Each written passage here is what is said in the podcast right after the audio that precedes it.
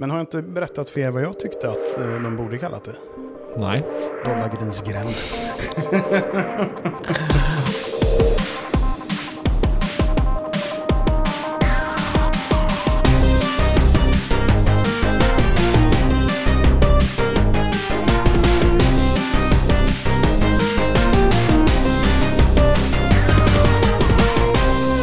Vi kanske ska hälsa oss eh, själva välkomna till den här eh, podcasten som vi har valt att kalla Storstad. Med mig Daniel Karlenfors och med Ola Andersson. Och oftast eh, så är det ju bara du och jag som pratar, men vi har faktiskt med oss en gäst idag. Precis, ett premiär för gäster i vår podd. Gör det dig nervös, Ola? Ehm, Blir du nervös av att vara gäst? Nej, jag är nervös ändå. för att jag är inte så rutinerad poddare som du är. Ja. Men eh, Jonas, Mm ska du få presentera dig själv? Och helt namn också. Du kanske heter mer än Jonas. Ja, men Jonas Ryggen heter jag och eh, är roligt att få vara med i er podd. Det är ju roligt med många poddar inom det här området. Och eh, jag har väl en bakgrund och jobbat med bostadspolitik i olika roller under ganska många år. Jag var förbundschef på Hyresgästföreningen, jag, föreningen, jag var ehm, eh, också eh, kommunstyrelsens ordförande i Sundbybergen, en eh, stad nära Stockholm som växte mest i landet eh, under en period. Och eh, sen några år tillbaka så eh, jobbar jag och driver en bostadspolitisk tankesmedja som nu eh, som heter Bostad 2030 och som syftar egentligen till att lyfta de boendes perspektiv på bostadsfrågan är ambitionen eh, i alla fall. Så egentligen kanske två frågor här då. Vad tror du, varför tror du att du har fått komma hit idag? Vad tror du att du ska få prata om? Och betyder det att du är arbetslös sen efter 2030? Eh, ja, den, den första frågan är, nej men jag, jag, jag, jag tänker att utgångspunkten ändå är en del bostadspolitik, eh, kanske. Eh, och det andra svaret är att nej men, det bästa med bostadsfrågan är ju att det enda vi vet är att den kommer alltid behöva diskuteras och utvecklas. Så att dessvärre tror jag inte att eh, 2030 är något liksom, ja, datum då vi löst problemet. 2030 valde vi ju egentligen eh, när vi, när vi startade första gången, eh, för det här var ju från början en, en kommission som skulle formulera långsiktig bostadspolitik och som, som Hyresgästföreningen in- initierade när jag, när jag var där. Och eh, då var tanken att man skulle hjälpa politiken på traven genom att prata om bostadspolitik som var så orimligt långt fram så att man inte fick en massa låsningar. Men eftersom tiden går så snabbt så närmar sig ju 2030 så att, eh, och nu säger vi att det är ju kopplat till eh, de globala målen. Och där ingår ju att alla ska ha en bostad. Men du och jag, Ola, har ju pratat lite om varför vi vill ha Jonas här. Eh, och du hade ju några intressanta ingångar. Så du, då kan du få berätta för Jonas nu varför han är här. Jo, men jag, det som är intressant eh, med dig är att du drev ju bostadsfrågan som KSO i, i en kommun. Eh, på ett väldigt eh, offensivt sätt. Ni hade en till och med bostadsgaranti för era ungdomar. Eh, och en sak som jag, när jag håller på med de här frågorna, så länge som jag gjort så har jag kommit fram till att och det är mycket, när du och jag började prata, eh, eftersom du är Göteborgsbaserad, så började vi prata om, eh, då får man liksom ett Sverigeperspektiv ändå, eller, eller ett storstadsperspektiv. Och eh, då undrar man ju så här, men hur är det här med bostadsbrist i Sverige? Jag har ju, eh, min mamma är från Överkalix och jag kan säga, där är det ingen bostadsbrist. Så att, hur är det där egentligen? När man tittar då på siffrorna, SBCs siffror och tittar på antalet bostäder per invånare, då ser man att om man räknar på det sättet, då har vi bostadsbrist i våra storstäder Ehm, och i Helsingborg. Som är man- nästan en storstad. Ja, du är väl från Helsingborg? Ja, ja, ja, men det passar bra. Ja. Jo. Eh, Men till exempel Uppsala då, som växer lika snabbt som Stockholm, där har ju kommunen eh, lyckats bygga i takt med befolkningsökningen. Så att, och det där med kommungränser är ju väldigt viktigt när man håller på med eh, eh, bostäder eftersom på 70-talet och på 80-talet så hade, var det ju staten som hade en bostadspolitik och som hade ett grepp om, det fanns ett statens planverk och så vidare. Men i och med att man den omläggning som gjordes i början på 90-talet så kan man säga att staten delegerade ju hela ansvaret för bostadsförsörjningen till kommunerna. Och det där är ju lite knepigt i storstadsområdena för att vi i Stockholm är ju 26 kommuner, i, i, är det 14 i Göteborg och... Ja, något sånt, ja, precis. Så att då har man ju liksom 26 eller 14 olika kommuner som fungerar som aktörer på en gemensam bostadsmarknad. Och det där kan det finnas kommuner som eh, Solna har byggt mycket också, Sundbyberg byggde mycket när du var, du var där. Järfälla bygger mycket nu. Men om man bygger mycket, det är inte så att man kan försörja, alltså det är inte så att det finns ett behov i Sundbyberg och bygger man till Sundbybergs invånare så har man löst problemet i Sundbyberg. Utan om du bygger mycket bostäder i Sundbyberg så kommer ju folk att flytta dit från hela regionen. Så det där är ju, tror jag, egentligen det som är eh, orsaken till bostadsbristen i Sverige. För att om man är KSO i Uppsala, då är Uppsala lever ju på sitt universitet, det är liksom det som driver tillväxten. Och om man inte fixar bostäder så att folk vill flytta dit och plugga, då är man ju rökt. Då, och the buck stops there. Det finns ingen annan att skylla på. Men i Stockholm så kan man alltid skylla på varandra. Det finns 26 KSOer som kan gnabbas om vem som, eh, vem som gör minst och vem som gör mest. Men det leder mig lite nyfiket, just den bakgrunden som du då ändå har eh, med det. Eh, blir man inte nästan lite upprörd när man lyckas bygga en himla massa så kommer det bara massa folk utifrån och bara tar allt det där så att man ändå inte blir av med bostadsbristen? Just det var väldigt, nej men så här, det var väldigt bra för kommunen att växa. Men det finns en poäng som jag tycker är väldigt viktig som, som jag lärde, eller när man, när man, ehm, i kommunen så hade man ju så här samlingar med väldigt mycket tjänstemän och man skulle prata om viktiga frågor. Och då var det faktiskt en eh, chef som frågade, eh, ni pratar gärna om att man ska bygga mycket men ni förklarar inte varför. Och då, därefter, det var verkligen en tankeställare för mig. För för mig var det verkligen så här, det är roligt att bygga, det är roligt att det händer ja, saker. Ja. Men, men, men, men då blev jag också tvungen att för mig själv formulera fördelar med att vi växte. Och för mig var det ganska självklart, jag kommer ju från Fagersta, mm, du kommer från Överkalix, mm. att det där är ju orter som har lite mer utmaningar än våra mm. stora städer. Och där ser man ju konsekvenserna av att inte växa. Alltså mm. social omsorg blir sämre, skola blir sämre. Ja. Och, så för mig blir det också väldigt viktigt att tillväxten i sig genererar underlag till butiker, restauranger, men också underlag för bättre skolor, och förskolor, men också möjligheten att investera i offentliga miljöer. Man har råd att satsa på en, en fin offentlig miljö när man bygger. Mm. Det har man inte råd om man inte bygger. Så har man möjligheten att växa så är det nästan en förbannad skyldighet gentemot medborgarna att se till att, att, att växa. Eh, och så jag tycker nog, och det såg vi också att i Sundbyberg var man ju väldigt nöjd med att det fanns en, eh, en väldigt progressiv och liksom medveten eh, utveckling som gynnar alla. Så jag blev inte upprörd, så tvärtom så byggde ju lite grann på att för att kunna växa så mycket var vi tvungna att och, ja, men få folk att flytta dit. Men det, det där låter ju nästan lite som någon slags konkurrensförhållande för mig också, mellan olika kommuner. Det är ju någon som alltid förlorar i ett sånt system. Ja, men både och. Eh, för jag tänker, alltså det här är ju problemet med hela bostadsdebatten egentligen. För att eh, eh egentligen borde väl allting formuleras utifrån vad vill människor ha och hur ser man till att människor får det de vill ha? Och då är det så att väldigt många människor vill bo i Stockholm eh, mm. av olika skäl. Och då måste man ju bygga för att väldigt många människor ska kunna göra valet att bo i Stockholm. Det, och det kan nog marknaden i mångt och mycket klara av själv för att mm. här finns det en marknad och, och här finns det kapital och pengar. Den stora frågan för rikspolitiken borde ju vara, men hur ser vi till att Munkfors växer när det finns ett behov av att växa? För att vi gjorde en rapport i Bostad 2030 om våra mindre kommuner.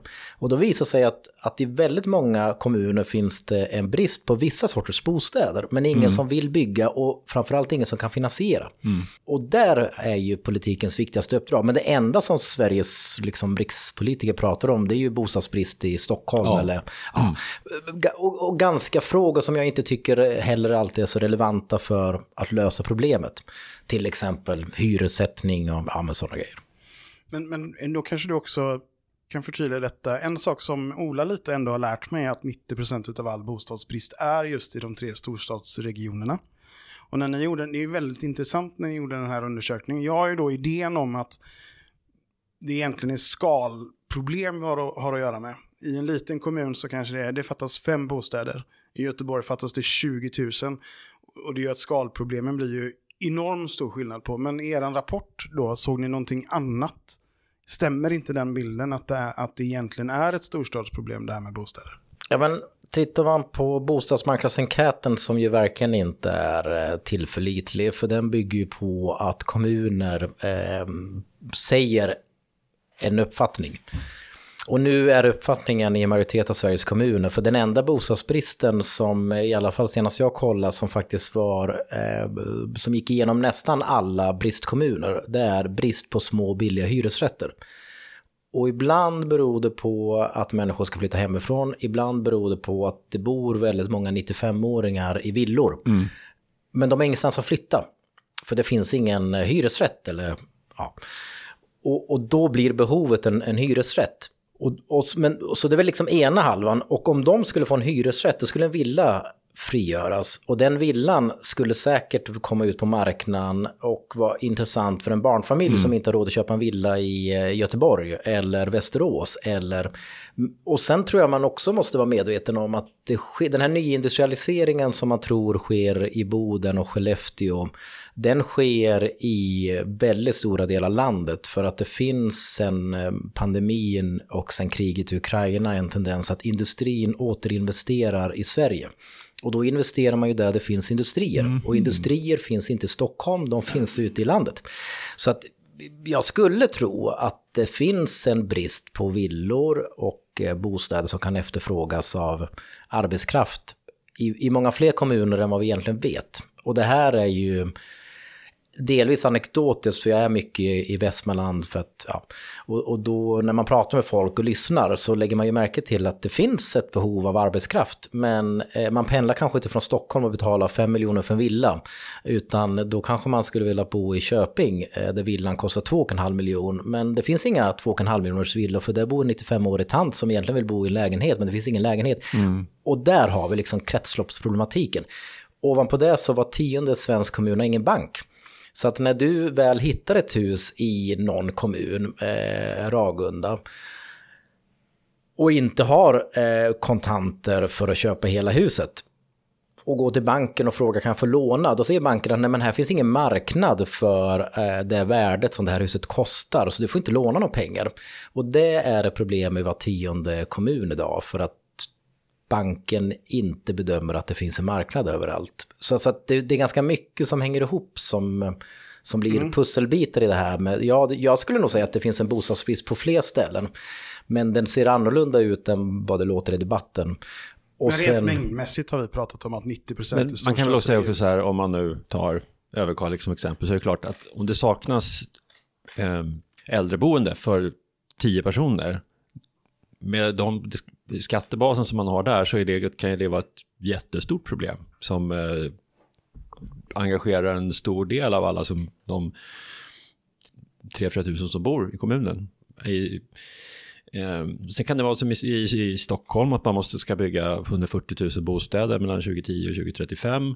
Det är liksom en annan skala och eh, sen finns det ju då den här, den är väldigt intressant den här Boverkets eh, enkätundersökning då som Boverket går ut och frågar kommunerna i landet och hur upplever ni bostadsbristen? Och jag har inte hittat någonstans där man kan få se den där av, liksom av vad heter det?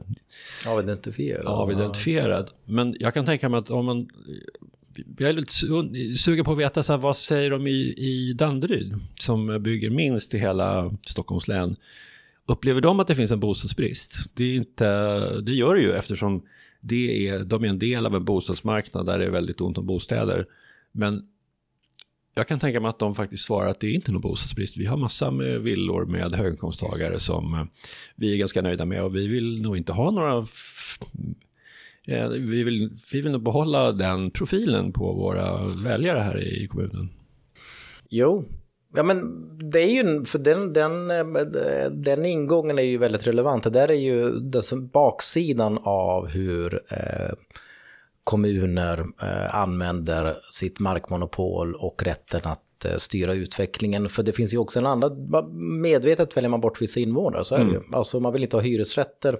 Det var ju väldigt tydligt när jag pratade med min granne i Solna på den tiden att Eh, man, eh, man ville inte bygga hyresrätter Nej. för man såg att det skulle urholka köpkraften. Vilket, vilket jag tycker är lite, jag menar en märklig ingång för att mm. en kommun mår ju också bra en blandning. Det säger alla att man är överens om, men sen när man väl liksom, ja, kommer till praktiken då, då finns det en annan syn i vissa Det får gärna kommuner. vara blandat någon annanstans.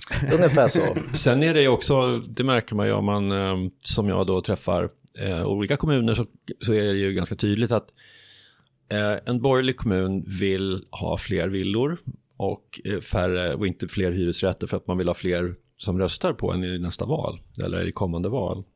Och omvänt i, i socialdemokratiska eh, socialdemokratiskt styrda kommuner. Så att man, I ett storstadsområde så är det ju så. Men alltså i, i Uppsala är det ju inte så, för där flyttar inte folk mellan kommunerna på det sättet. Så att det här är ju en storstadsfenomen att eh, de politiska, styr, styr, politiska styret i de olika kommunerna vill max, kan använda bostadspolitiken för att maximera sitt eget, eh, för att permanenta eh, sin eh, maktställning i kommunen. Och, och, och, det har ju fungerat tills nu, för nu har ju väljarna börjat bete sig på ett sätt som man inte trodde för tio år sedan. För att väldigt många av de här klassiska välmående medelklassen som innan har alltid röstat eh, ja, moderater ja. eller höger. De har ju helt plötsligt gått och blivit eh, socialdemokrater eller ja, alltså miljöpartister. Höger. Beroende på var man befinner sig på skalan, men jag, jag, jag tycker det är som Måste Ola inne... Få... Alltså oavsett så kan man säga att det det påverkar ändå, vad man än kallar det, så påverkar det den här eh, ekvationen. Absolut. Och så det där var ju liksom, det där var ju eh, blockpolitikens epok, så var det ju så. Men nu, den har vi lämnat, nu är vi en annan epok. Nu, nu, är det ju väldigt svårt att se eller veta någonting egentligen. För att, och det är ju väldigt fascinerande, för, men det, det säger ju också någonting om hur farligt eller hur... Att bostadspolitiken är en ganska dåligt sätt att planera just de delarna. Ja. Eh, för att man bygger in så mycket andra problem när man försöker planera eh, ja, med bostadsbestånd eller så utifrån att man, man ser framför sig att man vill ha en viss sorts sammansättning och så. För i slutändan så tror jag väl att, att alla typexempel visar väl att en stad mår bra om den har en brett underlag av olika eh, människor, inkomster, bakgrund, Eh, hyresrätter är ju framförallt bra för att kanske attrahera och locka välutbildad arbetskraft som, som vill ha jobb på kort varsel. Eller så mm. skulle det ju vara ja. egentligen. Mm. Alltså det kan ju vara extremt eh, högutbildad och kvalificerad arbetskraft. Det är om du i ett utländskt företag så ska du ha hit liksom en marknadschef som ska placeras i Stockholm.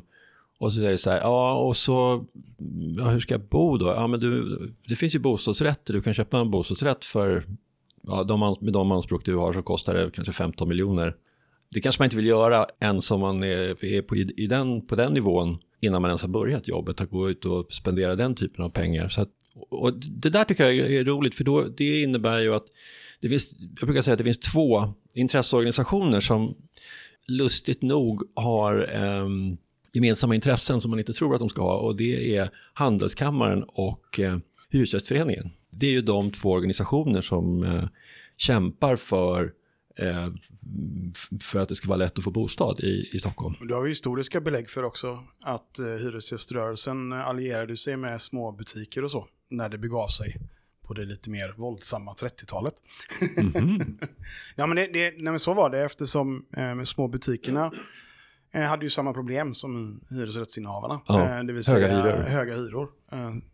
Och den typen av allians finns ju inte alls idag, vilket för mig är lite konstigt. För det är ju fortfarande så, och då kommer vi in i andra delar, men när vi tittar på småbutiksdöd till exempel och så vidare, de borde ju verkligen ha ett intresse av också att hålla nere hyror och att alliera sig med de som bor, eh, även om det kanske inte riktigt händer. Det, vet, du, vet någon varför det, det kanske händer? tar lite långt att säga att det finns en allians mellan handelskammaren men det skulle, och... Det skulle kunna finnas. Men jag, jag, jag såg faktiskt, eh, så sent som igår, så såg jag att det här, nu pågår en en kamp mellan hyresvärdar och eh, stora handelskedjor i, i, eh, runt om i Sverige. Där det liksom är H&M och ICA som slåss med olika eh, fastighetsägare och inte kom överens så att eh, jag tror det var en ICA-butik i Växjö som man skulle lägga ner nu för att de inte kan betala, det finns ingen, ingen ekonomi i att betala den typen av hyror. Men, men egentligen, om man bara skulle titta på sakfrågorna eh, så tror jag att det egentligen finns mer utrymme för att komma överens eh, än, än vad man får sken av i debatten. Mm. För att, alltså jag bara tänker på de här stora frågorna som, som jag tycker att jag har fått uppleva under de här ja, men åren man har pysslat med bostadspolitik. Att, att eh, bakom det höga tonläget så finns det ju samsyn i mångt och mycket. Eh, och egentligen blir det nyanser i slutändan vad man inte är överens om. Men, men eh, det där är ju så svårt att liksom, ja. Det finns ju ett intresse för att nå igenom i media som gör att man måste ha ett visst tonläge för att också ja, nå ut. Ja. Men har ni under 2030 tittat någonting på eh, det vi pratar om nu, alltså hur små företagare och så drabbas av bostadspolitiken? Och hur det, den alliansen som eventuellt skulle kunna uppstå där? Alltså jag menar ju att det är de största problemen med eh, bristen på bostäder och lokaler i Stockholm som jag är av nu av gammalt, ganska gammalt datum, det är ju det att eh, det är svårt att starta företag i en stad där det inte finns lediga billiga lokaler. Och man dessutom måste låsa in upp en väldigt stor del av sin inkomst. Eh, man, måste ha, man måste ha en trygg inkomst för att ha någonstans att bo. Och det där gör ju att risktagandet hos de som bor i Stockholm blir ju mindre och mindre. Och det är ju väldigt allvarligt på sikt. För det, det, det kommer ju att göra att staden, det har ju redan gjort att Stockholm har blivit en mycket mer, mindre dynamisk stad än vad den var för 20 eller 30 år sedan. Och den är, det är ju väldigt intressant för det finns ju en, um, um, vi har inte tittat på sambandet till Bostad 2030 men däremot så, så tänker jag att en viktig ingrediens för en attraktiv stad är att det finns ett lokalt utbud av butiker och annat och det kan man ju lägga märke till att, att det är ju en kvalitet som uppskattas. Och en skicklig fastighetsägare kanske räknar lite gungor och karuseller att man ja, kan, kan hantera hyran om det behövs och så. Men det är ju, det är ju ett problem. Jag, menar, jag tänker det räcker ju att titta på i Stockholms innerstad att det är ju ingen slump att det är eh, samma kaffekedja eh, som finns i varenda gatuhörn. För det är ju de enda som får ihop kalkylen ja. när hyrorna är så höga som de är och liksom allting annat. Så det blir ett tråkigare eh, stadsliv och det blir en tråkigare stad och det blir lite mer dött. Och sen finns det ju en annan, ett annat perspektiv som jag också tror att ja, men, kreativiteten som du också är inne på, jag menar måste man ha ett jättestort kapital för att kunna pröva och få igång en verksamhet. Ja, det liksom alla har ju, jag, jag tänkte, man, man såg den här Spotify-dokumentären, mm. eller höll jag på att säga, men dramat var det ju mm. Eh, på, um, på Netflix var det. Eller jag, jag tänker så här att, att om, om, om det skulle börja med att man skulle betala eh, en, en marknadshyra på 11 000 kvadraten eller vad det kan vara mm. för att ens kunna starta, för det finns mm. inga andra möjligheter. Det är klart att, att det blir ju höga trösklar för att komma igång med verksamhet det påverkar ju möjligheten och kreativiteten. Och jag tänker också att jag gillar Stockholm jättemycket, det är en fantastisk stad. Men det är ändå någonting som gör att man tycker Malmö är så mycket charmigare och trevligare. Och när man är... Göteborg är bara skit. ja, men Göteborg, alltså jag måste ju säga, jag, Göteborg, det jag, det jag har lite ut, det jag tycker Göteborgs utmaning egentligen är, jag, jag, det slog mig förra gången jag var där, det är att det är så stora, tomma, ösliga ytor i centrum. Som mm. jag, jag har aldrig tänkt på det innan, men nu var jag där en ganska fin dag och även fast det var en fin dag och mycket folk så uppfattade jag det som att det var ungefär som att gå på ja, men i Saharaöknen, höll jag på att säga. Men det var väldigt tomt. Och det tror jag, Malmö är ju väldigt tätt, mm. gemytligt. Min bild är att det är eh, väldigt blandat överallt. Och eh, det blir ett annat klimat i staden. Köpenhamn tycker jag också mm, liksom mm. känns lite mer öppet och blandat. Och jag tror att Stockholm skulle tjänat på att eh, fundera på hur man kan eh, ja, men återskapa det. Sen Stockholm är så pass stort i och för sig så att jag tycker Sundbyberg kanske delvis blev det där. Eh, för att ja. i centrala Sundbyberg finns det fortfarande lokala butiker och lokala... Liksom, hak. Mm. hak. Mm.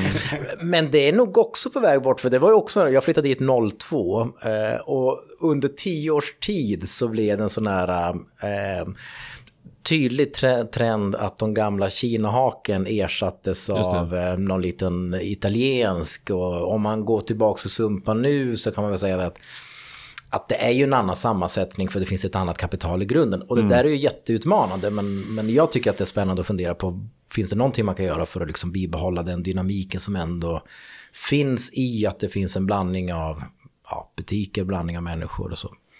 Jag hade ett sån upplevelse när jag var ute i Sundbyberg ehm, en eh, hösten, eh, förra hösten. Eh, då hade jag inte varit där på, på, på länge och sen så var det en utställning på eh, Marboparken. Ja, Marboparken. Och eh, då åkte vi dit. Vi var tre stycken som åkte dit. Och eh, då slog det sig, men vad trevligt det är. Det finns en, det finns en second hand-affär som var jättebra och man kunde fika på någonting som inte var Espresso House. Och eh, då blev det väldigt tydligt att liksom, Sundbybergs stadskärna har ju kvaliteter idag som Stockholms stadskärna, framförallt city i Stockholm, har tappat. Som vi har pratat om, vi pratade om sist, att eh, i Stockholm så är problemet att det finns väldigt mycket flaggskeppsbutiker som betalar en hög hyra bara för att vara på ett visst ställe men som inte har några kunder. Och ju mer den typen av butiker tar över i en stadskärna ju färre människor är det som är där och handlar. Det blir liksom till slut blir det bara firmaskyltar längs gatorna. Och vi, om man är i Stockholm city så kan man ju uppleva att det är precis det är så det är. Det är tomma butiker med stora skyltar och sen så är det folk som jobbar där. Jag känner ändå att jag, ja, jag håller med, absolut. Eh, men en sak jag ändå suttit och tänkt lite på, och det var någonting som du sa för ganska länge sedan nu Jonas, vilket för mig är lite, du vet den här idén om bostadskarriär. Eh, du pratade om de här familjerna som kanske inte har någon, kan inte flytta ut någonstans längre ut därför att det bor en 95-åring där som inte har råd att flytta från sitt hus och så vidare. Någon slags flyttkedjeidé. Den har ju ifrågasatts ganska mycket och det verkar ju mer som att folk flyttar i sidled än i, i andra led så att säga. Om man någon gång har bott i, i hyresrätt så bor man kvar i hyresrätt resten av sitt liv och så vidare så, så fungerar verkligen den här idén om bostadskarriärer eh, och att folk ska flytta alltså, runt. Jag skulle nog säga min, min uh, erfarenhet, som vi jobbar ju både Nu frågade jag ju Jonas. Ja, men... kör Ola, jag, jag, jag, kan inte poddreglerna. Nej, nej, men det är kört.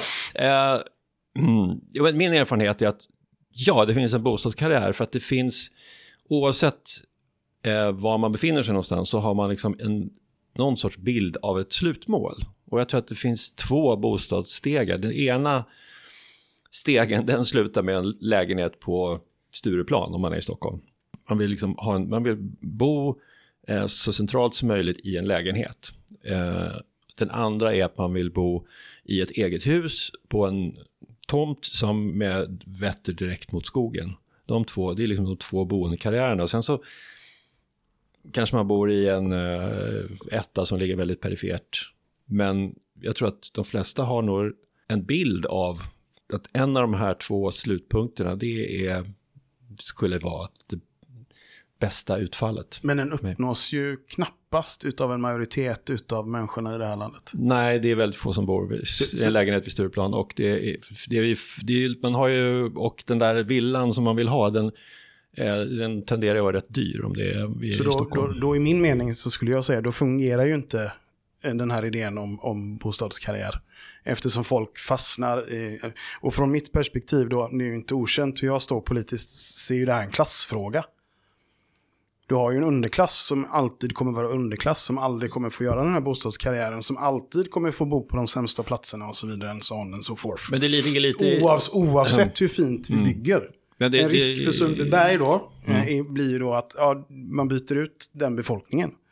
Det har vi också pratat om tidigare, du och jag Jonas. Men, men du, du är med på hur jag tänker.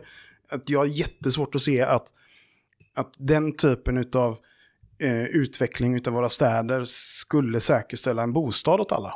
Jo, men jag tror att eh, dels eh, allting är ju politik, så att det är ju, det är ju, en, det är ju en misslyckad politik sedan 90-talet som gör att man idag gör en bostadskarriär i det ägda beståndet och man blir miljonär på vägen om man har tur att köpa bostad på rätt ställe vid rätt tillfälle. Men då ska man också komma ihåg att det är ju en liten privilegierad medelklass i Stockholm som har gjort mm. de här, liksom, jag menar, det, det är ju inte så att du köpte en villa i Fagersta där jag kommer ifrån och nu är man miljonär, utan man köpte en villa i Fagersta och nu kan man sälja villan och inte gå back. Mm.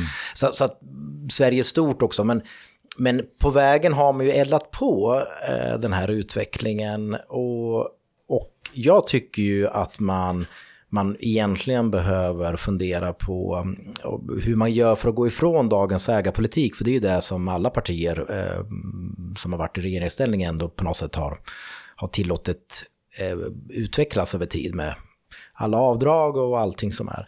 Och fundera på hur man får en bostadspolitik som bygger mer på behov och, och människans eh, önskan, vad, vad som de facto är önskan. För en sån här grej som jag verkligen tänker som blir väldigt tydligt det är att hyresrätten som alternativ var ju ett alternativ även i Stockholm tills ja. några valde att sälja en otrolig massa lägenheter. Mm. När jag flyttade till Stockholm 02 då bodde jag i hyresrätt eh, och, och jag bodde i hyresrätt till 2010.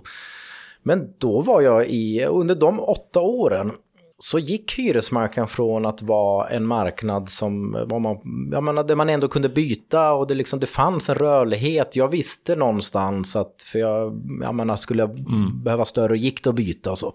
Men 2010 så insåg jag att det är loppet är kört nu för att det är så pass få hyresrätter, även fast det fortfarande är många. Så att eh, det, det enda sättet för mig att någon gång ha en ärlig chans att bo där jag vill, det är faktiskt att köpa. Och jag tycker att eh, det är ett jätteproblem för att människor vill bo i hyresrätt, vill göra det aktiva valet att bo i hyresrätt, men politiken har förvägrat människor i Stockholm att göra det valet. Och det är det jag menar, att någonstans måste man återupprätta bostadspolitiken där boendeformen, upplåtelseformen är en, ett, ett en, valfri, eh, en valfrihet som människor gör. Vill man äga? Ren, ren faktafråga. Ja. Från vilken nivå procent hyresrätter har Stockholm fallit då från 2000 till idag? Alltså man kan säga så här att det fanns, Stockholm har ju vuxit kraftigt sedan mm. början av 90-talet. Ändå finns det i absoluta tal färre hyresrätter nu än det fanns 1990. Jo, men i stor del av beståndet i hyresrätter idag, vet, vet någon det? Jag vet att... Jag tror att det ägda beståndet är runt 60 procent om jag Mm. Jag önskar att jag, jag, eh, kunde svara på den frågan. Ja, det, är ju ren nyfikenhet men, och ren faktafråga, så det går ju att ta reda på. Men, men... men det är ungefär något åt det hållet. Det är i alla fall en minoritet hyresrätter kvar i, i, i Stockholm. För i Göteborg är det i princip 50-50. Ja, Stockholm är, eller vad säger jag, Göteborg är ju så sett... Eh... Och, och jag tror att Göteborg är den kommun i Sverige som har flest andel hyresrätter överhuvudtaget. Så toppen är ju 50 procent då. Men det intressanta med det här tror jag är att den här övergången från ett, en bostadsmarknad som har helt varit driven av det ägda boendet, den epoken är slut. Den tog slut när eh, under eh, pandemin. Och den tog slut därför att då pressade pandemin upp priserna till en nivå som gör att eh, de kommer inte komma upp dit på mycket länge. Och eftersom hela den här utvecklingen av det ägda boendet och bostadsrätterna byggde ju på lån. Och lånen byggde ju på att de som lånade räknade med en värdestegring så att man inte skulle behöva betala tillbaka alla de här miljonerna. Och nu kommer vi, det kommer dröja väldigt länge när vi är tillbaka i en sån situation. Så det gör ju att de som bygger bostadsrätter nu, de har jättestora problem. Det, vi jobbar ju med ett antal sådana och de, det är inga glada miner kan jag säga. Utan det, hela liksom den affären har ju kollapsat. För att den byggde ju på att eh, man, bara man fick tag på mark så kunde man göra ett säljmaterial och så kunde man sälja på ritning. Och då fick man pengar från banken och sen så eh, kunde man genomföra bygget. Men det fungerar ju inte längre när priserna inte, inte stiger. Det var liksom en grunden för den affärsidén. Och man kan säga att det som hände var ju att från innan 90-talet så hade vi ju, då var ju bostadsrätten dominerades ju av, av eh, HSB och eh, Riksbyggen. Och det byggde ju på bosparande. Man fick folk att spara pengar som man sen kunde köpa bostäder för. Sen så kom 90-talet och sen så var det ju JM då som i Stockholm lanserade den här sättet att bygga, bygga bostadsrätter som bygger på bostadslån. Och i och med att det bygger på bostadslån då finns det liksom ett tak som man inte som, man, som vi nu har slagit i med buller och bång. Så att jag tror att det som händer nu är ju att det finns, eh, och det, det här tror jag är det som är liksom, man pratar bostadspolitik på en på regering och riksdagsnivå så tror jag att det som behövs nu är ju finansier på något sätt säkerställa att det finns finansiering för att bygga hyresrätter för de som, de som vill bygga hyresrätter de kan ju fortfarande, det funkar ju fortfarande. Men där är liksom, ja, man måste vänja sig vid högre räntor och man kommer att tänka på att det egentligen var ganska bra som vi hade fram till, fram till 92 att man hade ett räntebidrag så att staten garanterade en viss ränta till byggherrarna. Jag vill hoppa in, in där och jag tror jag vill, jag vill också koppla det till det du eh, håller på med mest nu då ändå Jonas och det är ju då bostad 2030. Vi har pratat ganska mycket om hur saker har varit, hur saker fungerar nu. Jag har förstått ert uppdrag ändå som att när ni bildades så var det också där, nu ska vi ta fram en jätteradikal bostadspolitik som ni inte behöver bråka om för den ska inte implementeras förrän jättelångt fram. Och nu är det sex år kvar. Ehm, så utav allt det vi har pratat om här nu, hur, ser liksom Bostad 2030 på det? Har ni hittat några lösningar? Vad är vägen framåt? Ja, men det är det som jag tror... Också utifrån det som Ola sa nu då såklart. Ja, just, ja, men, ja, men dels så skulle jag säga det som ändå blir den tråkiga slutsatsen på något sätt av allting. Det är, och där har vi jobbat väldigt mycket med vi hade ju ett boksläpp med Bo Bengtsson och Martin Granders genomgång av den svenska bostadspolitiken. Och det, som, det, det, jag tror man måste se med bostadspolitik kontra väldigt många andra politikområden det är att bostadspolitik går ju igenom så mycket. För det är finanspolitik, det är liksom, ja, mm. kommunal, nationellt och så vidare. Och, och, och egentligen vad, vad liksom, allting kokar ner i är att vi behöver kanske inga radikala grepp, även fast man önskar att det var så enkelt som att man skulle kunna göra något radikalt. Utan egentligen skulle man behöva återställa ett antal grundläggande principer för mm. svensk bostadspolitik. En sån princip tycker jag skulle vara att man gör sitt bästa för att utjämna de orättvisor som finns mellan ägt och hyrt boende. Är det rimligt att man får ränteavdrag eh, för att man äger sin bostad när man inte får någon form av avdrag eller stöd eh, som, som boende i hyresrätt? Och hur skulle man i så fall göra för att utjämna den skillnaden eh, på, på ett rimligt sätt? För nu är ju också utmaningen att alla räknar in kalkylen, att man ska ha ett ränteavdrag. Mm. Så att eh, man skulle ju avskaffat den när räntan var låg och folk eh, ja, knappt la märke till att man betalar ränta. Nu är det lite svårare. Det är en sån här grej, ett rotavdrag, hur kan det utformas för att man som boende i hyresrätt, antingen till fastighetsägare eller till kanske enskild individ, ja, och så vidare. Så det är väl liksom det är väl en sak. Och, och det andra är att, att, eh, att se att, att allmännyttans roll och funktion är helt egentligen avgörande för att svensk bostadspolitik ska fungera. Och där handlar det om att återupprätta eh, balansen mellan allmännyttans eh, allmänintresse och, och ansvar för en fungerande bostadsmarknad och prioritera den sociala, den sociala dimensionen och, och det, det, sociala ansvaret som man faktiskt har som allmännytta. Vi, vi, får se hur mycket skit jag får ta nu, men är det rimligt av en allmännytta att begära 7% hyreshöjning vid en årlig förhandling?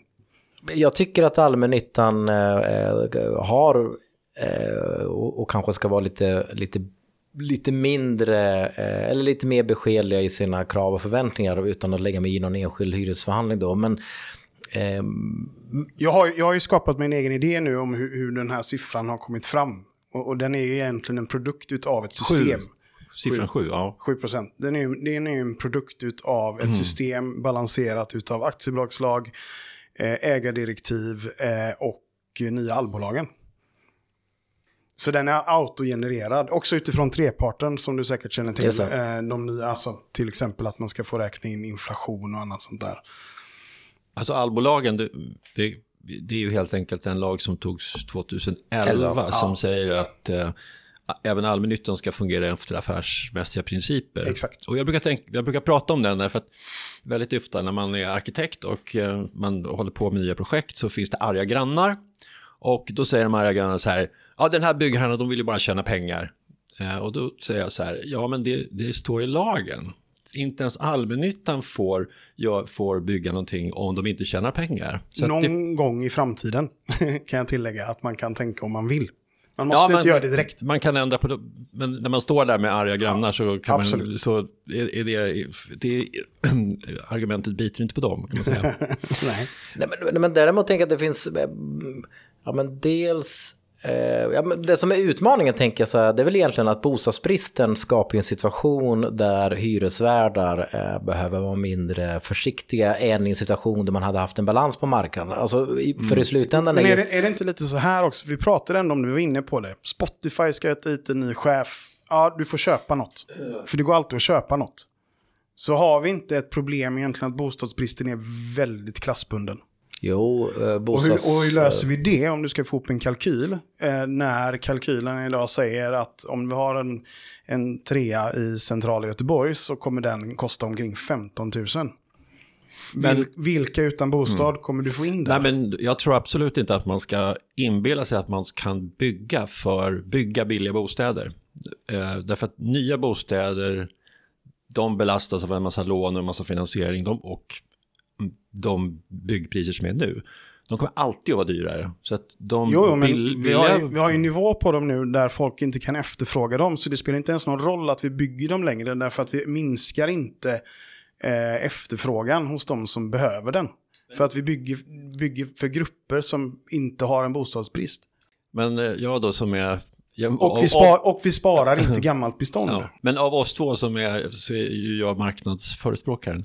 Och ja, ja, eh, då säger jag så här, om, det, om det, man kommer till en situation där nybyggda, hus, nybyggda lägenheter inte går att hyra ut, då innebär det att hyran ligger ö man försöker ta ut en hyra över marknadshyra. Och det går inte, utan då får man antingen välja... Fast det är inte vad fastighetsägarna hävdar. De hävdar att de tar ut de hyrorna de behöver för att få ihop sin kalkyl. Och då landar du i den siffran. Jo, men alltså folk i, som i bygg... Fast bostadsbyggnadsbranschen är inte så jävla klyftiga som man tror. och det, märkte, det här märktes ju otroligt tydligt 2017 när man, mm. kommunerna i Stockholm släppte på Eh, man, man började lägga ut mycket mer eh, markplanlagd för bostäder. Och då blev byggherrarna blev jätteglada och så här, nu, ja, nu får vi mark, nu ska vi sälja bostäder. Och sen så ökade utbudet snabbare än efterfrågan och då sjönk priserna. Och då, mm. det var ingen som fattade vad som hände. Alltså, det var, jag tyckte det var nästan en surrealistisk upplevelse att gå omkring och prata med alla de här som håller på med bostäder. Och de förstår inte hur en marknad fungerar. De kan inte grundläggande marknadsekonomi som man lär sig liksom i ettan på ekonomisk linje på gymnasiet. Men det måste också då betyda att så länge vi sitter i det systemet vi sitter i nu, som i någon mening ändå regleras av marknaden, så kommer vi aldrig någonsin bli av med bostadsbristen. För det kommer ju bara, man kommer bara lägga ner allt byggande så fort du inte får upp kalkylen. Man kan säga så här att, att en, det finns inget tillfälle i historien när marknaden har gett alla en bostad. Ja, det går att diskutera. Nej, det, det, har, det, det, finns länder som menar att de har lyckats med det. Ja, men om man tittar på... Man brukar Kvaliteten är en sak. Man brukar ju men... prata om New York eller London så här, med fri, fria priser. Men då har man ju också en väldigt stor grupp som inte har någon bostad alls.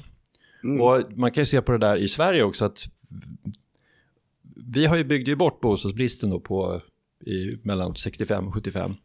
Och då gjorde vi det, då var det ju faktiskt reglerade hyror på riktigt. Mm. Det då är ju hyresregleringslagen låg ju kvar sedan andra världskriget. Så att den svenska erfarenheten visar ju att marknaden kommer aldrig att tillfredsställa, kommer aldrig att lösa bostadsbristen. Eh, och om man ska gå efter historien så är det ju eh, statlig styrning är det enda som, det är det som vår erfarenhet i Sverige visar ju att den statliga styrningen är det som är nödvändigt om man ska, alla ska få en bostad. Sen så upphörde det där då, man tog bort det i början på 90-talet och då blev det bostadsbrist igen. Man vet att det är hetsigt när inte ens Jonas, eh, han behöver vifta med fingret för att visa att han ska få säga något. Ja, ja men, nej, men och det är ju jätteintressant för den här diskussionen. Det handlar ju mer om, eller statligt inflytande och statlig reglering behövs. Frågan är på vilket sätt och hur och hur man tillfredsställer enskilda människors önskan. För det, för det är ju återigen den ingången jag tycker saknas helt och hållet i svensk bostadspolitik. Ja. Att vad kan vi göra för att skapa system som möjliggör resorna eh, och önskemålen som faktiskt finns hos människor? I möjligaste mån för att de, jag menar för, för miljonprogrammen är all ära, men den tredjedelen som är eh, Tensta, Rinkeby, när ja. det är som sämst, det var ju inte vad människor ville. Däremot finns det en tredjedel som handlar om marknära boenden och, och trevåningshus som i lamellform mm. i naturnära områden som var vad folk ville ha. Mm. Så jag tänker att, att, att, att staten och eh, uppdrag och kommunens uppdrag det är ju att hjälpa marknaden att hamna rätt och göra rätt saker och då finns det ju Eh, pengar som måste till. Ehm, och idag så kan vi subventionera och kasta pengar på människor som äger.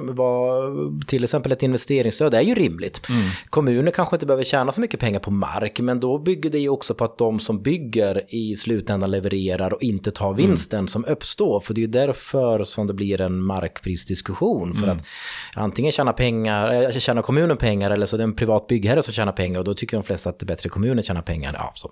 Så, så att jag tänker att det finns ju en massa olika eh, vad man behöver göra och inte göra. Det jag tror är det mest utmanande det är väl egentligen att hitta eh, jag menar, balansen och få allting att hänga ihop. Eh, så att man ser att systemen och eh, reformer och förslagen i helhet blir någonting. För det jag tror är grundproblemet i svensk bostadspolitik det är att man pratar bara om en sak i taget och man måste prata om väldigt många saker samtidigt. Men människor är ganska... Det är svårt att prata om komplexa saker. Men det är, svensk bostadspolitik är komplex, det är jättemycket som hänger ihop och det måste man orka prata om. Känner du att du har en överblick? Jag känner att jag har en ganska bra överblick hur de olika delarna samspelar och vad konsekvenserna blir av om man till exempel skulle förändra i, i hyresförhandlingssystemet och vad konsekvensen skulle bli. Eh, för då, då kommer vi få en situation där där, som det är på bostadsrättssidan, alltså där, där finns det en värdering på en lägenhet som ju bygger på det sista priset någon är beredd att betala. Mm. Eh, och om du har tur är det två som är beredda att betala för just den lägenheten så blir det ett jättehögt pris. Jag förstår inte hur man ens tror att man ska få en sån modell att vara stabil vad det gäller någonting man inte äger, det vill säga hyresrätt. Mm. Då måste man ha antingen statlig reglering av hyror, vilket ju är jättedåligt, eller ett förhandlingssystem där man försöker jämka ihop sina parter. Men men sen är väl grundproblemet egentligen att bristen på hyresrätter gör ju att systemet har väldigt svårt att hitta rätt hyresnivå för den brist som är. För är det brist så kommer alltid någon vara beredd att betala lite mer. För det är någon som borde jobba på Spotify och som vill ha. Ja. Mm. Och då är enda lösningen, vilket är ju jättetråkigt eh, för det är så enkelt, men det är ju att ändå bygga för att få en bättre balans på marknaden. Och jag tror inte att man kommer uppnå en 100% i balans, men man kan i alla fall ha mindre brist eh, än vad vi har nu. Hur mycket obalans skulle du säga att det är idag? Ja, men nu säger man ju att det saknas 700 000 bostäder. Svårt att veta om det stämmer eller inte. Jag kan bara lägga märke till att, att eh, den summan har ju vuxit sen jag flyttade upp till mm. Stockholm 02. Och när jag flyttade upp till Stockholm 02, då var det en brist, men den bristen var ändå hanterbar. Eh, och, och och, och, och, det är det jag tycker är så mest fascinerande att 20 år senare så är vi väldigt förvånade över att vi har fått en värre kris när vi inte byggt tillräckligt mycket så. Sen, sen finns det ju en annan aspekt på hela, det är också att att, för det är ju också, man måste någonstans koppla samman befolkningsutveckling och hur Sverige utvecklas. Vi har ju vuxit som land, vi har tagit emot väldigt många människor, varit väldigt generösa, men det som fascinerar mig mest är att att politiken har ju öppnat sina hjärtan och, och välkomnat väldigt många människor men inte orkat se att det också behöver koka ner i att man också gör någonting på bostadsmarknaden. För då tänker jag så här att då måste man ju, för, för då kommer det ju människor som har ännu större trösklar att passera. Då krävs det ju ännu mer offentliga insatser för att lyckas. Och den, det, det kan jag tycka är så fascinerande för att ja, det blir så tydligt att, att i slutändan så, så har politiken ett ansvar för 20 års eh, misslyckanden. Men det kokar ner till något enkelt om att man ska ta bort eller lägga till någonting när jag tycker att allting hänger ihop och det är mycket större. Men har inte, är inte Bostad 2030 också lite skyldig till det? För ni kommer väl också bara med enskilda rapporter i enskilda ämnen. Jag har inte sett någon sån tjock bok så här, så här, det här är hela lösningen. Jo, det finns ju. Det finns. Nej, men jag skulle säga Martin Grander och Bo Bengtssons bok. Eh, Eh, som handlar om bostadspolitiken och intressekamp. Eh, den heter Bostadspolitik som intressekamp eh, och, och som egentligen handlar just om hur den svenska bostadspolitiken under över hundra år har formats och hur reformerna på 30-40-talet egentligen byggde på att man, man gjorde väldigt många insatser för att hantera bostadsproblem. Och man har fem pelare och de fem pelarna behöver man hantera. Och en av dem handlar om hyressättning, det handlar om bostads, eh, alltså om allmännyttan, det handlar om, om, om likvärdighet mellan hyresrätt och bostadsrätt, att man ska inte gynna någon ägar, ägandeform. Det handlar om kommunens ansvar. Och allt det här hänger ihop. Alltså, ruckar man i en pelare får det konsekvenser i en annan. Man kan inte införa fri hyressättning och tro att man inte behöver göra någonting annat, till exempel införa social housing. Håller du med Ola? Uh, ja, alltså jag tycker det där med social housing, jag tycker det är intressant det här med eh, när vi använder svenska termer och när vi använder engelska termer. För att jag läste en eh, bok av en välrenommerad forskare som översatte bostadsrätter till tenant-owned mm. housing. Och det är det ju inte. Nej. För att om man översätter bostadsrätter då är det cooperative housing. Mm. Man är med i en förening som kooperativt äger en bostadsrätt. Och eh, det vill man liksom inte riktigt, eh, det, det, är väldigt svårt att förstå att det faktiskt för, för de flesta att det är så. Sen är det intressant med social housing, det uttrycket används ju av de som vill ha social housing. Och man säger ju social housing därför att man inte vill säga det det egentligen är, nämligen subventionerade bostäder. För att om, vi ska, om man skulle införa en fri hyressättning då skulle vi vara tvungna att ha eh, bostäder för de som inte har råd med den, den ordinarie marknaden och de måste subventioneras av staten. Så att det, det måste in i, i, i Svanssons budget. Och ehm, eh, när jag hörde skvallret om när man förhandlade om de här allbolagen då 2011 när det var Anders Borg som var finansminister. Och då ville ju eh, fastighetsägarna ville ju förstås som alltid ha fri hyressättning. Men de sa så här, men glöm det, det går inte på fråga, för då, det, vi tänker inte skapa det utrymmet i statsbudgeten för att husera alla de som blir utan bostad.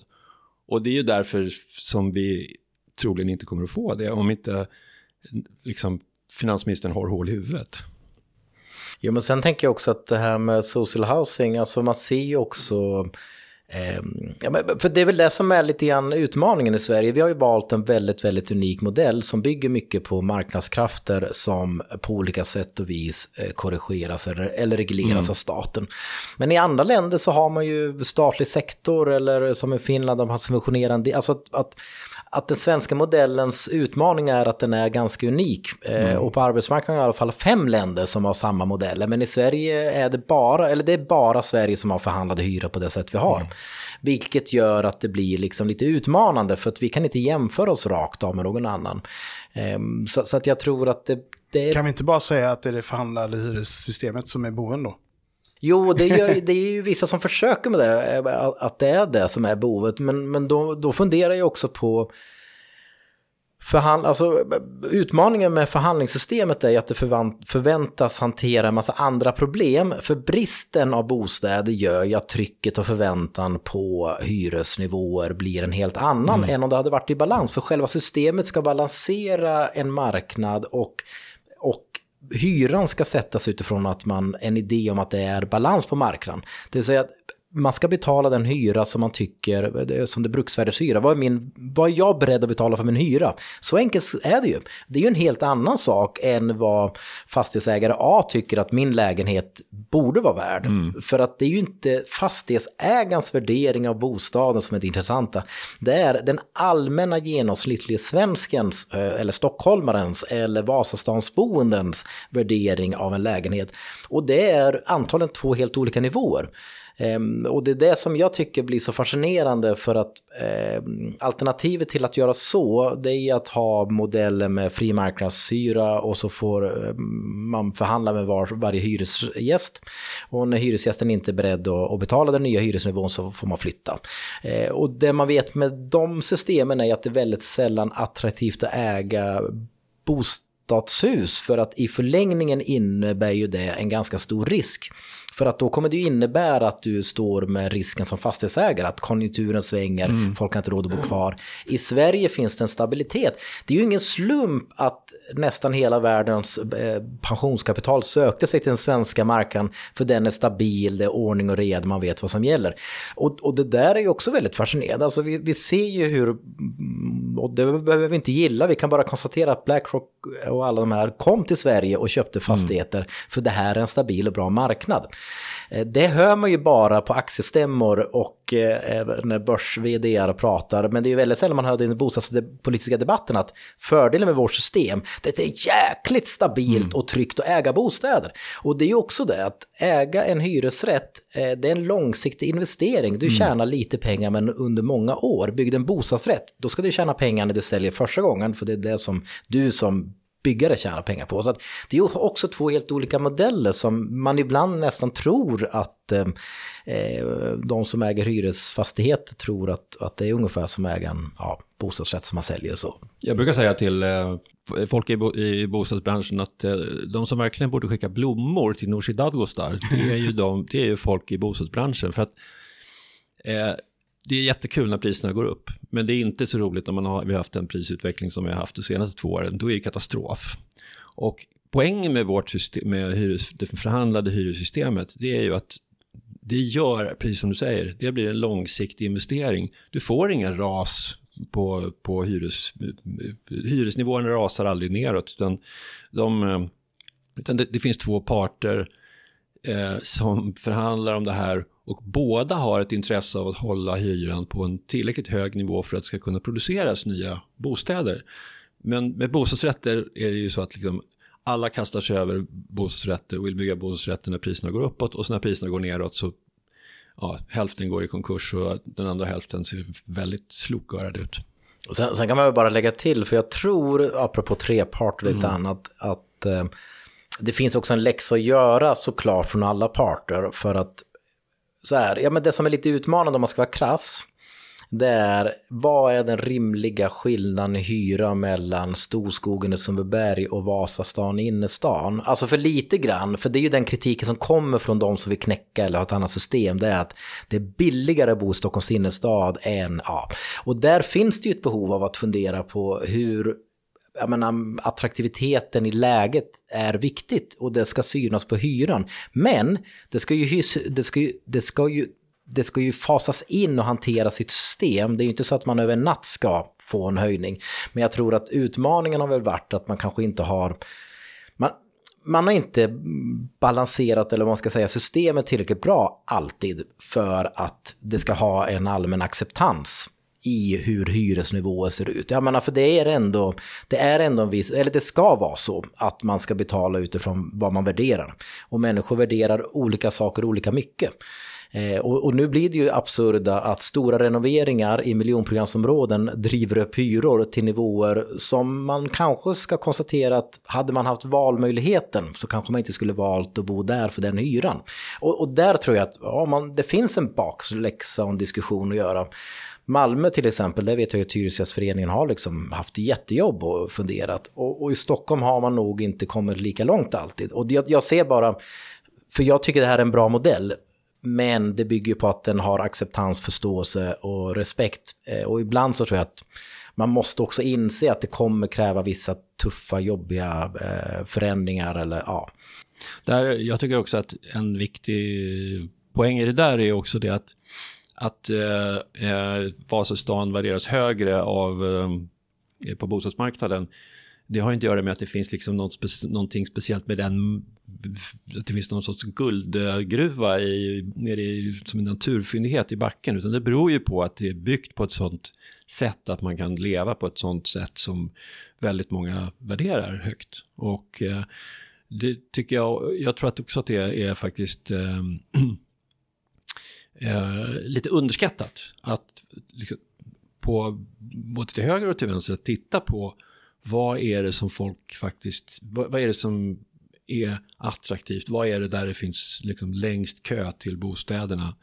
Det, som, det beror inte på att det är liksom just den geografiska positionen utan det beror ju på att vi har byggt de stadsdelarna eller de byggdes av våra föregångare på ett sånt sätt som gjorde dem attraktiva. Nu, nu, nu är det Daniel som är lite tyst och fundersam. Ja, nej, man, man får ju lyssna Han på stryker sig över skägget och ser väldigt fundersam ut. Ja, ja, ja, nu kanske vi åker ut. Så, nej, nej, nej. Men, men alltså det vi ändå i någon mening pratar om här och som jag nog har försökt trycka på ganska mycket det är att vi pratar ju klassamhälle hela tiden. Det är verkligen det. Ja, men på Östermalm så ska du bara finna dig i att du ska få betala mer än om du bor i en likadan lägenhet fast i, i Småland någonstans.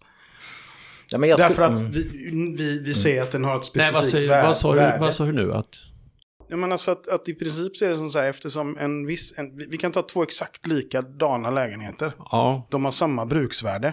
Men de ligger på olika platser. Och eftersom Mm. de ligger på olika platser så får de olika attraktivitet. Och därför så är det tydligen rimligt att vi ska betala mer för den lägenheten som har högre attraktivitet än den andra. Och för mig är det ett ganska konstigt sätt att tänka på.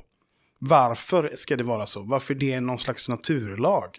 Ja, men för att systemet bygger på att det ska spegla eh, människors allmänna värdering av sitt boende. Varför, och då, varför, och då, och varför, då ska bara, varför ska bara 10% ha, ha råd att bo på Östermalm och resten inte? Nej, men för jag tror att om, om, så, om man får ett fungerande hyressättningssystem, om hyrorna speglar vad folk är beredda att betala för, då kommer det ändå vara så att, eh, vilket vi också vet rent statistiskt, hyresrätten driver integration. För om man ska vara krass, anledningen till att det bor lite mer blandad befolkning på, på Östermalm än Södermalm, det beror på att här finns det hyresrätter. Så här finns det människor som inte behöver gå till banken och låna 10 miljoner, men som däremot kanske får välja bort bil och andra saker för att ha råd att bo här. Eh, och, och, och hyresrätten är ändå en, eh, även fast det blir olika olika prisnivåer. Men då blir det ju också i slutändan upp till dig att göra prioriteringar.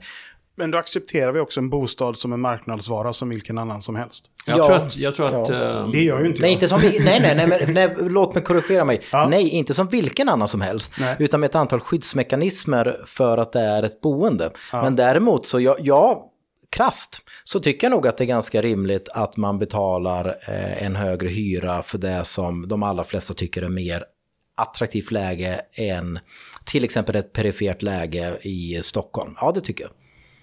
Ja, men jag tror också det att eh, på det sättet är ju, eh, fungerar ju marknaden som en, eh, eh inte naturlag, men eh, som en eh, ganska grundläggande funktion i eh, att eh, färsk potatis den är dyr på våren när det är ont om färsk potatis och sen så är det inte så färsk längre och på hösten så kostar den som alla annan potatis. Eh, det som är eh, sällsynt blir ju mer värdefullt. Men det är ju inte så att jag inte kan få färskpotatis.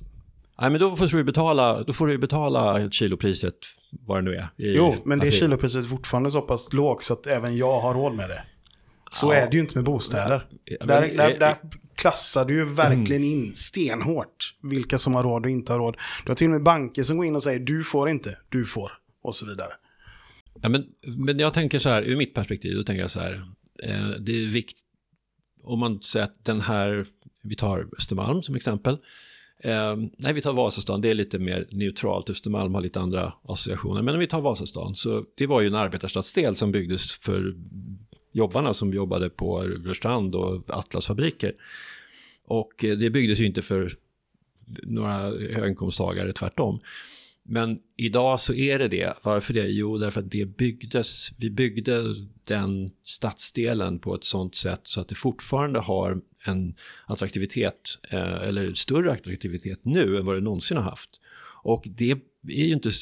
Och, eh, marken där den är byggd, den var ju liksom väderkvarnar och bergknallar 1890. Så att det är inte så att det, det, det var någonting som fanns där från början, utan människor skapade det på ett sånt sätt att det fortfarande har en attraktivitet nu 120 år senare. Eh, och ans, vårt ansvar själv, ansvaret för oss är ju att skapa lika hållbara miljöer.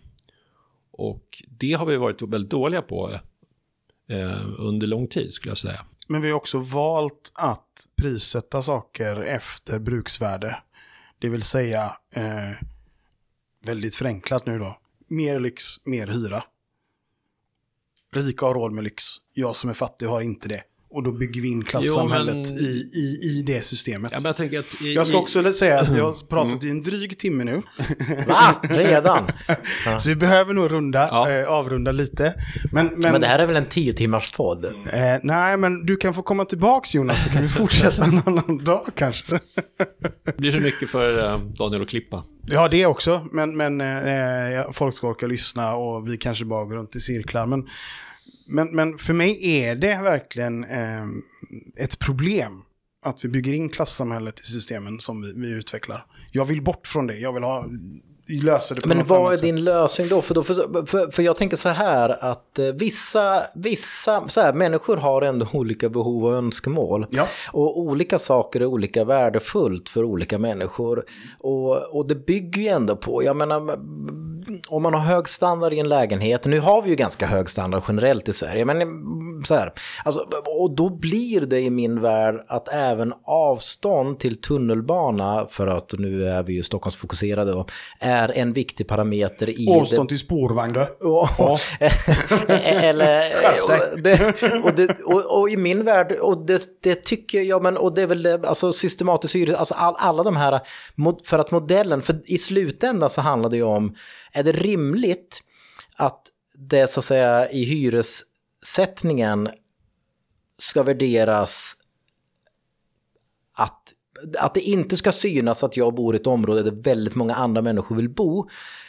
Det vill säga att människor i innerstan har kanske lägre hyra än människor som bor i ytterförort eh, eller bor långt ifrån de här kvaliteterna som vi vet att många efterfrågar. Och det är det jag menar, jag tror att så här, det är jättesurt att tugga i sig delvis, för jag tycker också att man måste balansera det här så att hyresrätten ska vara en viktig del i att möjliggöra för människor att bo överallt från blandning av människor och allt det. Men man måste också ha ett system som folk känner är okej, som man respekterar och tror på. Och då är det nog så, eller då är det så att i, i hyr, hyran måste ändå spegla någon form av samlad liksom, värdering av vad det är värt att bo på ett vi, område. om vi förutsätter att ehm, alla som vill ha en bostad, som behöver en bostad eh, och som vill ha en, eh, också kan få en. Vad hade det gjort med priser? Ja, Det hade ju varit en pris, det blir ju naturligtvis, det såg vi då 2017 när man ökade bostadsrättsbyggandet, så då blev det ju pressades priserna Och kom vi då också överens om att bostad är en mänsklig rättighet som 100% av befolkningen eh, har rätt till, som en rättighet, Så står det i regeringsformen. absolut. Eh, ehm, då måste ju det någonstans få konsekvensen att vi inte kan ha en marknad som reglerar priser. Men det, du har ju helt rätt i en sak. eh, Eller mycket såklart, men... eh, men Jag har alltid rätt. jo, jo, men fast jag, ja, men jag delar till 100% så här. Hyresnivåerna ska ju spegla eh, vad, vad man är beredd att betala för hyra. Och då ska inte parametern brist vara en parameter. Det vill säga att vad tycker jag den här lägenheten är värd? Och det ska då eh, vara skitsamma om det är brist eller inte. För det är det som är skillnad mellan att prissätta en hyresrätt mot en bostadsrätt. För bostadsrätten är ju bara värd vad den sista personen är beredd att betala när man förhandlar med, med den som säljer. Och så ska inte hyresrätten vara. Hyresrätten ska vara, vad tycker Ska man... någon bostad vara så? Ja, men jag tror det är svårt att inte ha det så. Alltså man hade ju en prisreglering på bostadsrätter eh, i första steg när man sålde. Men sen att, att reglera köp och sälj hela kedjan, alltså jag tror det är svårt. Däremot kanske man... Varför är det svårt? Vad är, den stora men jag- nackdelen? Vem ska, regle- vem ska Ja. bestämma vad en, vad en bostad är värd? Alltså det, däremot så här, det skulle ju inte vara helt fel om man fick en annan eh, syn på bostaden. För jag tycker att det mest problematiska med svensk bostadsmarknad, eller bland mycket annat, men det är ju det här med att att det är så självklart att bostäder handlar om att tjäna pengar. Och att människor har räknat in att jag ska tjäna pengar på min bostad. Det är ju där det stora problemet är. Det vill säga att det här kan bara skötas och hanteras genom att vi jobbar för att få en balans på bostadsmarknaden. Vi är helt rätt, eller helt överens, för det är grunden. När vi har en balans på bostadsmarknaden, då kommer ju alla de andra problemen, då kommer inte folk vara beredda att betala överpriser för en bostad i innerstan. Då löser sig ganska många andra problem. Problemet är bristen. Bristen måste hanteras, det måste lösas. Men alltså, jag, det där med, låt mig vara lite marknadsförespråkare då, för då, då skulle jag säga så här att problemet med om man inte har en marknad alls, där man inte har ett, ett, en hyresnivå eh, eller ett prissystem som avspeglar preferenserna, det är att då ska ju de som planerar bostäder har ju ingen an, då har de ingen aning om vad folk föredrar. Och det var väldigt mycket det som var problemet med miljonprogrammet i, i, i Sverige. Att eh, eh det var väldigt kvantitativt. Det här behövs så här mycket bostäder. Eh, det ska vi bygga och så gjorde man det. Och sen så byggde man, sak, byggde man på ett sånt sätt som eh, de, där folk, det, det man fick var ju att de som kunde välja valde bort vissa områden och då blev med social, in, eh, social instabilitet som konsekvens. Eh, Medan då eh, på Östermalm så eh, ökade priserna kraftigt för att folk föredrog det. Så jag tror att det är, med tanke på hur eh, tröga sådana här system är så tror jag att det är fundamentalt att det finns eh, något sätt där preferenserna kommer till uttryck som påverkar vad som byggs. Mm. Jag tänker så här, att Jonas, nu då som eh, representant för Bostad 2030, att du får avsluta det här avsnittet. Utifrån den, den positionen du har. Vad, vad vill du berätta då? Vad ska vi göra? Hur ska vi göra det och varför? Nej, du vet de lätta frågorna. De lätta frågorna. Nej, men jag skulle säga så här att i, i grunden så tycker jag väl att man egentligen ska vända sig till och fokusera på vad är grundproblemet och då kommer man till bristen. Och då handlar det väl egentligen också om att bli bättre på, på att prata om vad det är för någon brist vi har. Och den enda röda tråden i all eh, statistik som man får från bostadsmarknadsenkäten det är att det saknas små billiga hyresrätter för unga människor och äldre människor. Och egentligen skulle jag säga att ja, men jag tror att lösningen på svensk bostadspolitik det är att börja fokusera på, eh, på vad problemet är och därefter börja fundera på vad krävs för lösning för att, att lösa det problemet. Och att inse att bostadspolitik det finns inga enkla lösningar för det är ett komplext system där allting hänger ihop. Man måste tänka helhet och då ska man bygga på det man har istället för att riva det man har och börja om från början. För att den svenska bostadsmodellen var faktiskt i mångt och mycket eh, ganska framgångsrik väldigt länge. Och det går att restaurera och återkomma till utan att behöva eh, riva ner eller förstöra för mycket. Utan det går. Och det var också en bostadsmarknad som byggde på att man skulle balansera marknad och det offentliga och att man, eh, man eh, sa att bostadspolitik handlade väldigt mycket om att, att staten tar ett stort ansvar. Så vad är Bostad 2030s mandat? Vad är, vad är er uppgift? Vad är det ni ska göra? Ja, men vår uppgift är att stimulera debatten och se till att bostadspolitik blir viktigt på politikernas agenda. För om man ska vara krass så är det inte den viktigaste frågan för, för, våra, för våra politiker. Va? Jag brukar alltid säga att det är den näst viktigaste frågan. Men det, det, beror ju, det beror ju också på att eh, bostadsbristen finns i storstäderna och det är inte så att en majoritet av väljarna bor i storstäderna, även om många väldigt ofta inbillar sig det. Ja, men dels det tror jag. Och sen beror det också på att bostadspolitik är komplext och politiker idag är ute efter enkla lösningar. Det är väldigt visionslöst mm. för att man har inte så många visioner. Och sen tror jag också, inget ont om liksom, men att, att de stora partierna M och S slutade prata bostadspolitik. Mm det ledde lite grann till att det blev, blev inte så viktigt. Om jag, ingen, inget fel med KD och MP, men i slutändan så tror jag att man måste få de stora partierna att känna att det här är en viktig fråga, för då blir det en viktig fråga för alla. Så um, fram till nästa val 2026, vad gör um, Bostad 2030 då? Och um, vad är... Du får lite reklam. Ja, men det, med här nu, så avslutar vi med det. Den, den, nästa stora som jag verkligen uppmanar alla att ta del av det är att Bo Bengtsson kommer med en kort version av den här stora bibeln som vi tog fram eller som, som vi gav ut förra året eller som, som eh, vi hade ett seminarium om förra året. Som egentligen handlar om att specificera och bryta ner för vad bostadspolitikens olika byggstenar är. För att med den kunskapen och förståelsen tror jag att vi kan få en mer saklig och lättförståelig debatt. Och där huvudfokus egentligen är hur kan vi garantera det som är uppdraget? Det vill säga att alla har en rätt till bostad. Är du hoppfull?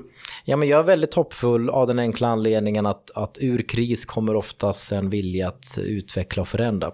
Och sen tror jag också att en, en fördel med den kris vi är inne i nu det är ju att det blir så uppenbart att marknaden själv inte klar, kommer klara av att hantera det här utan det kommer krävas, för det, så, det har jag alltid tyckt. Jag är ju inte på något sätt statssocialist eller så men, men man måste det gemensamma alltid ansvaret för att lösa alla problem. Det är ungefär som att om det är brist på skolplatser, det är bara upp till eh, kommunen och staten att lösa det. Är det brist på bostäder, i slutändan är det stat och kommuns uppdrag att lösa det. Och vad säger bostadsmarknadens aktörer nu? De säger Regeringen måste kliva in och Exakt. göra någonting. Just det. Så där är vi överens. Då avslutar vi med det. Regeringen måste kliva in och göra någonting. Ja. Och helst igår. Ja. ja. Bra. Tack. Tack.